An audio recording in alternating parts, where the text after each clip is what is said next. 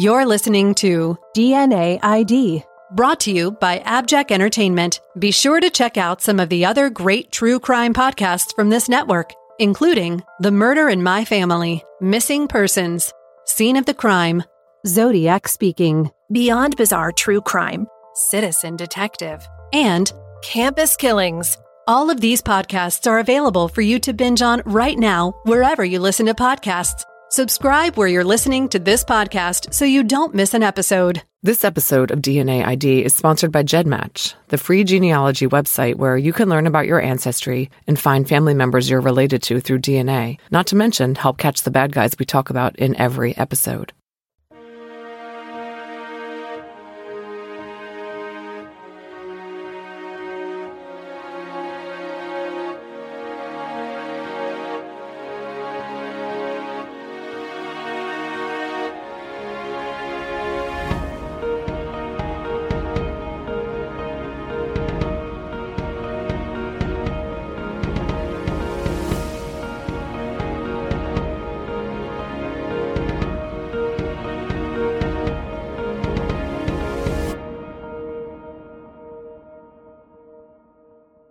On October 6, 1971, the body of a woman was found in a remote wooded area in Bedford, New Hampshire. The body lay on an unused logging road at the end of Kilton Road near US 3. For those of you looking at a map, Kilton Road has since been extended, and where the body lay is where the access ramp to Route 101 West is now situated. Former Bedford Police Chief David Bailey was a rookie back then. He observed the body where it was found curled up under a pile of what he described as patchy brush. He told the Bedford Patch, quote, I will never forget that smell. The previous month, September, was very warm. Authorities noted the extreme level of decomposition of the Jane Doe. The Bedford Patch reported, quote, According to information provided by the New Hampshire Department of Justice's Cold Case Unit, forensic tests indicated the victim had died one to three months earlier. Not only could they not determine how long the victim had been deceased, they could not determine a cause of death. Her body was just too decomposed, and there were no obvious markings on her remains. But because someone had taken pains to hide the corpse, obscuring it with brush in the woods, her death was ruled a homicide. But there was something else investigators could not determine her name. There was no ID on the body. She became known as Bedford Jane Doe. Bedford Jane Doe was estimated to be between 23 and 37 years old. She was a Caucasian female, about 5 foot 3 inches tall, with brown hair. She was wearing some distinct clothing for what police shared the description in hopes that someone might recognize it. She was dressed for the warm weather in cut-off blue jean shorts, waist size 32, a maroon pullover blouse with lace at the neck, size 7 brown leather sandals, a size 34C underwire bra, and size 6 underwear. I could not find any more about this, but the branches Bedford Jane Doe was found under were not branches that came from the immediate area. Someone had brought them along deliberately to pile on top of her. Bedford Jane Doe remained unidentified for decades. Attempts were made to identify her, but they went nowhere. For example, the New Hampshire State Police and Office of the Chief Medical Examiner consulted with clay facial reconstruction experts twice over the years. The results were 3D sculpted facial reconstruction based on Bedford Jane Doe's bone structure that attempted to capture her likeness when she was alive. Both these efforts, in 1993 and 2006, resulted in some tips, but not one of them led to Jane Doe's real identity. Bedford Jane Doe and the circumstances of her case were also entered into VICAP, so that her case was included on the FBI's unidentified person list. With the advent of DNA testing, investigators sought a DNA sample from Jane Doe's remains. But back in the early days of DNA, the samples needed were much larger and more robust than those that suffice today. A workable sample was difficult to obtain. As late as 2012, they still did not have a great sample of Bedford Jane Doe's DNA to work with. Interestingly, even before the advent of forensic genealogy, a genealogist did take on the case. Melinde Byrne was a New Hampshire resident and a professor of genealogy at BU who worked on the Bedford Jane Doe case in 2008. At the time, she defined her specialty as, quote, the study of kinship and identity as it pertains to the law, end quote. She presented the Bedford Jane Doe case to her BU genealogy class that fall. This was all before forensic genealogy was being used to identify does. I didn't really understand the state of identification forensics earlier in the 2000s, so I asked the expert, Dr. Colleen Fitzpatrick, to explain it to me when I read that, I was I, I, really didn't understand, and I, I really still don't exactly what could have been done with that DNA had you know if they were able to extract a good sample, say in 2012, what what could be done? I mean, GEDmatch was up and running, but what what was the, what was forensic genealogy wasn't really operative yet, correct? Yeah, yeah. Well, actually, yes and no. Um, in 2012, you know, if you dial back on when genealogy got started in 2000. And you, you know, you know, when it got started, it was mainly Y DNA that was used. So, you know, it, that was the big deal.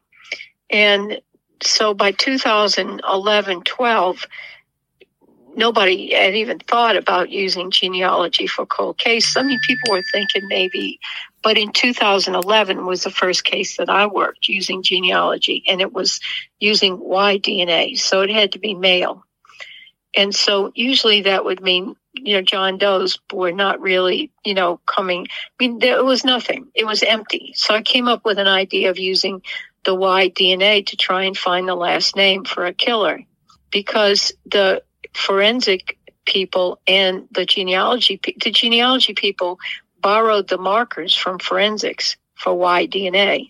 So I realized one day that if some uh, agency gave me, you know, a Y profile for a cold case, that I could run that against the genetic genealogy databases. They had the same markers. So it, you know, that required a minor adjustment. You know, basically it was all the same. So I went to the Seattle Police Department with that idea and you know they didn't they weren't really hot on it, but eventually the King County Sheriff Department grabbed it and I worked with them. That was the Sarah Yarborough homicide, the very first case where genealogy was applied. Mm-hmm. Now at that time, really Y DNA was the hot item. Uh, 23andMe had been formed in 2006 to use SNP testing and it was already still early in the SNP story, you know, 2010.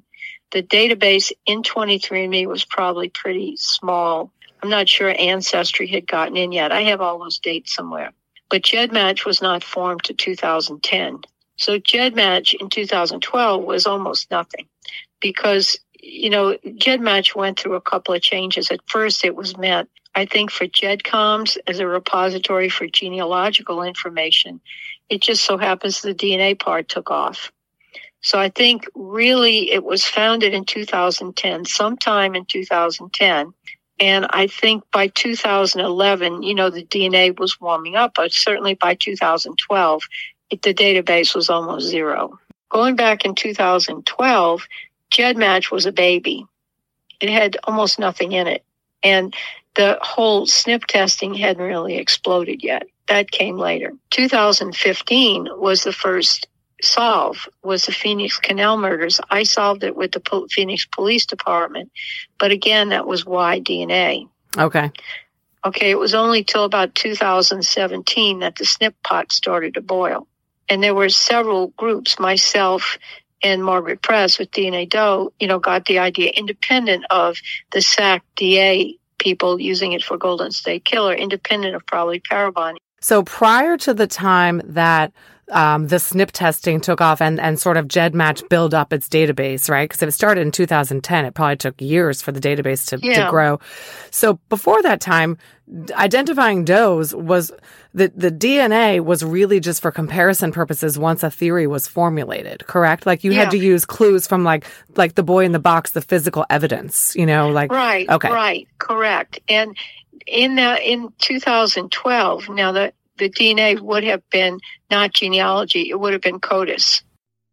Because the victim was a doe and Professor Byrne had no kinship information, she worked with the clues they had the woman's clothing, approximate age, and appearance to try to figure out who she was. Byrne is quoted in a 2012 article by Teresa Santosky in the Bedford Journal as saying, quote, There are a lot of things that point to Canada as an origin. She's wearing a Wonder bra, which was not sold in the United States in 1971. She also has Gossard panties on. End quote. The height of the heels of Bedford Jane Doe's sandals was also marked in centimeters. Professor Byrne checked the missing persons databases again and again, hoping to come across a description of a missing woman matching Bedford Jane Doe's description. These websites included the National Crime Information Center, or NCIC, a national information sharing collaboration between the FBI and federal, state, local, and tribal criminal justice users. It was established in 1967 and includes a database of unidentified persons. The Doe Network started compiling a list of missing and unidentified persons on its website in 1999. And NamUs, the National Missing and Unidentified Persons System, was established in 2007. Its website describes NamUs as a national information clearinghouse and resource center for missing, unidentified, and unclaimed person cases across the U.S. And of course, investigators ran the DNA through CODIS, which has a database of unidentified persons. Professor Byrne never found any matches in any of these databases that she believed could be Bedford Jane Doe. She came to believe it was possible that Bedford Jane Doe was never reported missing. Today, we want to tell you about how you can get involved in solving some of these cases that you've been hearing about on our show. Many of you are probably familiar with GEDmatch. I mention it in pretty much every episode. It's a free genealogy website where you can learn about your ancestry and find family members you're related to through DNA even if you've tested using different companies. It's also one of the sites used by law enforcement to solve the Golden State Killer case in 2018, and since then has been involved in 500 or more other cases. It is also not used for just violent crimes like murders and sexual assault, but also for identifying John and Jane Does and exonerating innocent people who were put away for the wrong reasons. If you've already done a DNA test with a direct to consumer testing company like 23andMe, Ancestry, MyHeritage, or Family Tree DNA, it's easy to upload to GEDmatch and help law enforcement with genetic tips and leads. I'm going to walk you through it. First, go to the company website where you have had your DNA testing done and download your profile as a DNA data file. Next, go to GEDmatch and upload the file to GEDmatch for processing make sure to choose to opt in for law enforcement searches that cover violent crime and missing persons cases. If you want to focus on being helpful to finding identities for unidentified bodies, you can just opt out, which will exclude your profile from violent crime case searches. Within 24 hours of this upload, you'll have access to a suite of DNA tools, allowing you to delve deeper into your results. Compare your DNA to everyone on the site or to a specific person, or find matches that are related to two different people, plus much more. Some people think that law enforcement gets access to your raw DNA when you upload your profile. This is not true. Law enforcement does not get to see your raw DNA data when you consent to allow your data to be included in those types of searches. They have the same access as any other civilian user of GEDmatch. They can only see your name or GEDmatch alias if you've entered one, email address, and how much shared DNA there is between you and the unknown profile uploaded. GEDmatch is a highly secure site built with consumer security in mind, where users are in control of information they upload and can delete their data whenever they want. By joining the GEDmatch community, you can help see violent criminals brought to justice, missing people located, and unidentified bodies given a name. Join GEDmatch today. Make sure you use gedmatch.com slash DNA ID. That's gedmatch.com slash DNA ID. One more attempt was made at a facial reconstruction in 2020. The New Hampshire Cold Case Unit consulted with forensic anthropologists and experts in the field of digital facial reconstruction to create an updated image of Bedford Jane Doe's features. Finally, in February of 2020, the New Hampshire State Police partnered with the DNA Doe Project to identify Bedford Jane Doe. The DNA Doe Project was founded by doctors Margaret Press and Colleen Fitzpatrick specifically for the purpose of using forensic genealogy to identify does. Dr. Fitzpatrick, widely considered the creator of modern forensic genealogy, is no longer associated with the DNA Doe Project. According to the DNA Doe Project's website, the lab work to develop a SNP profile from Jane Doe's remains was complex and a second bone sample was required to produce a satisfactory sample. Once they finally had the requisite SNP profile, the DNA Doe project also ran into complications with the forensic genealogy. There was a crucial match in GEDmatch that initially the genealogist had no access to.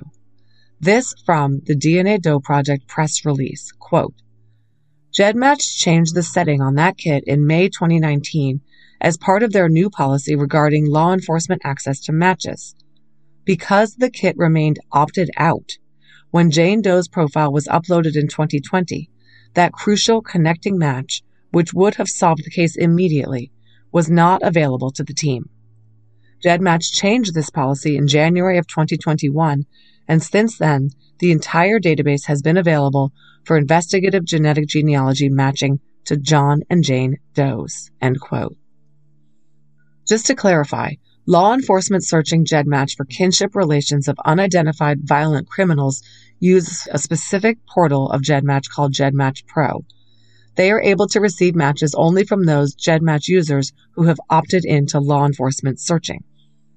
Because the new 2019 policy took place retroactively, users had to go back in and actively opt in, something many users did not do. As I've discussed on DNA ID, this change drastically reduced the number of DNA profiles in the database available to forensic genealogists researching criminal cases. But then in 2021, GEDmatch changed their policy to notify all users that their profiles could now be used for Doe identifications. At this time, opting in is required only with regard to law enforcement searches relating to unsolved crimes. Make sure you opt in. The change by GEDmatch making all profiles available for Doe researchers revealed a profile that the genealogist hadn't been able to see before a profile of a full biological sibling of Bedford Jane Doe.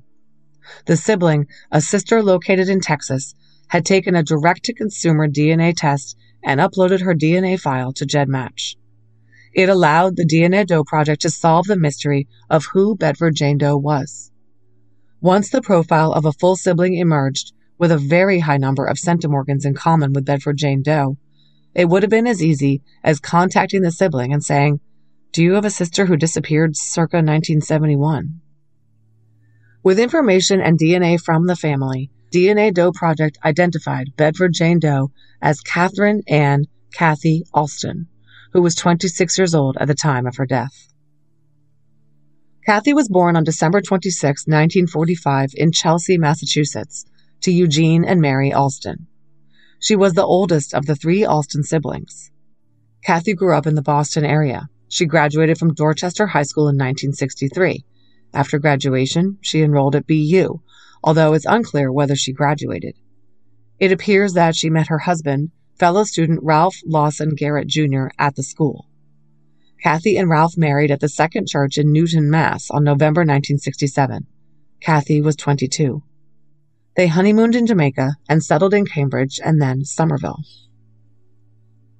Kathy and Ralph's marriage disintegrated before too long and they divorced. In 1971, Kathy's family, which had remained local for the duration of her life, relocated to Texas. Her father, Eugene, had roots there.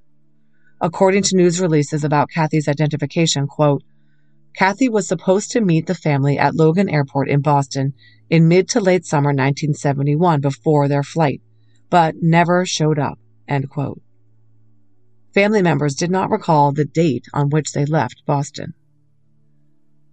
It's unclear whether Kathy was moving to Texas with her family or she was just planning on accompanying them to the Lone Star State on a temporary basis. But as you heard, Kathy did not make the flight. According to Kathy's family, who assisted in identifying her by giving DNA samples for comparison to the DNA of Bedford Jane Doe, they never saw or heard from Kathy again. It's not known why Kathy did not show up at the airport or communicate with her family. It seems likely that she was already deceased. What we do know is that at the time, late summer of 1971, Kathy was 26 years old and living on Beacon Street in Boston. She had a roommate whose name, records show, was David Cormier. Investigators do not know what their relationship was or anything about Cormier. They can't find him. Kathy's ex-husband, Ralph Garrett, is deceased, but there are no reports that their separation and divorce were acrimonious or that their relationship was volatile. Investigators were not able to find any missing persons reports relating to Kathy. It seems likely that her family called her apartment repeatedly and just never got an answer. If they called police, the chances are high that in the 70s, all they would have heard from law enforcement is Kathy is a 26 year old adult. It's her prerogative to be out of touch with her family. At best, police might have conducted a wellness check, but if they found no one home at Kathy's apartment, they likely just moved on. It seems probable to me that Kathy's sister made the decision to do a personal DNA test and enter her results into GEDmatch because she was hoping to locate her long lost sister, Kathy Alston. And she did, although no doubt she did not receive the outcome she was hoping for. The identification of Bedford Jane Doe, one of New Hampshire's oldest cold cases, as Kathy Alston, was announced on January 9, 2023, by New Hampshire Attorney General John Formella, Colonel Nathan Noyes of the New Hampshire State Police, and Chief John Bryfonski of the Bedford Police Department. Those authorities credited the forensic testing and assistance from the DNA Doe Project for the identification. To illustrate the complexity of this identification, I'm reading from the DNA Doe Project's statement recognizing all those who assisted with their efforts.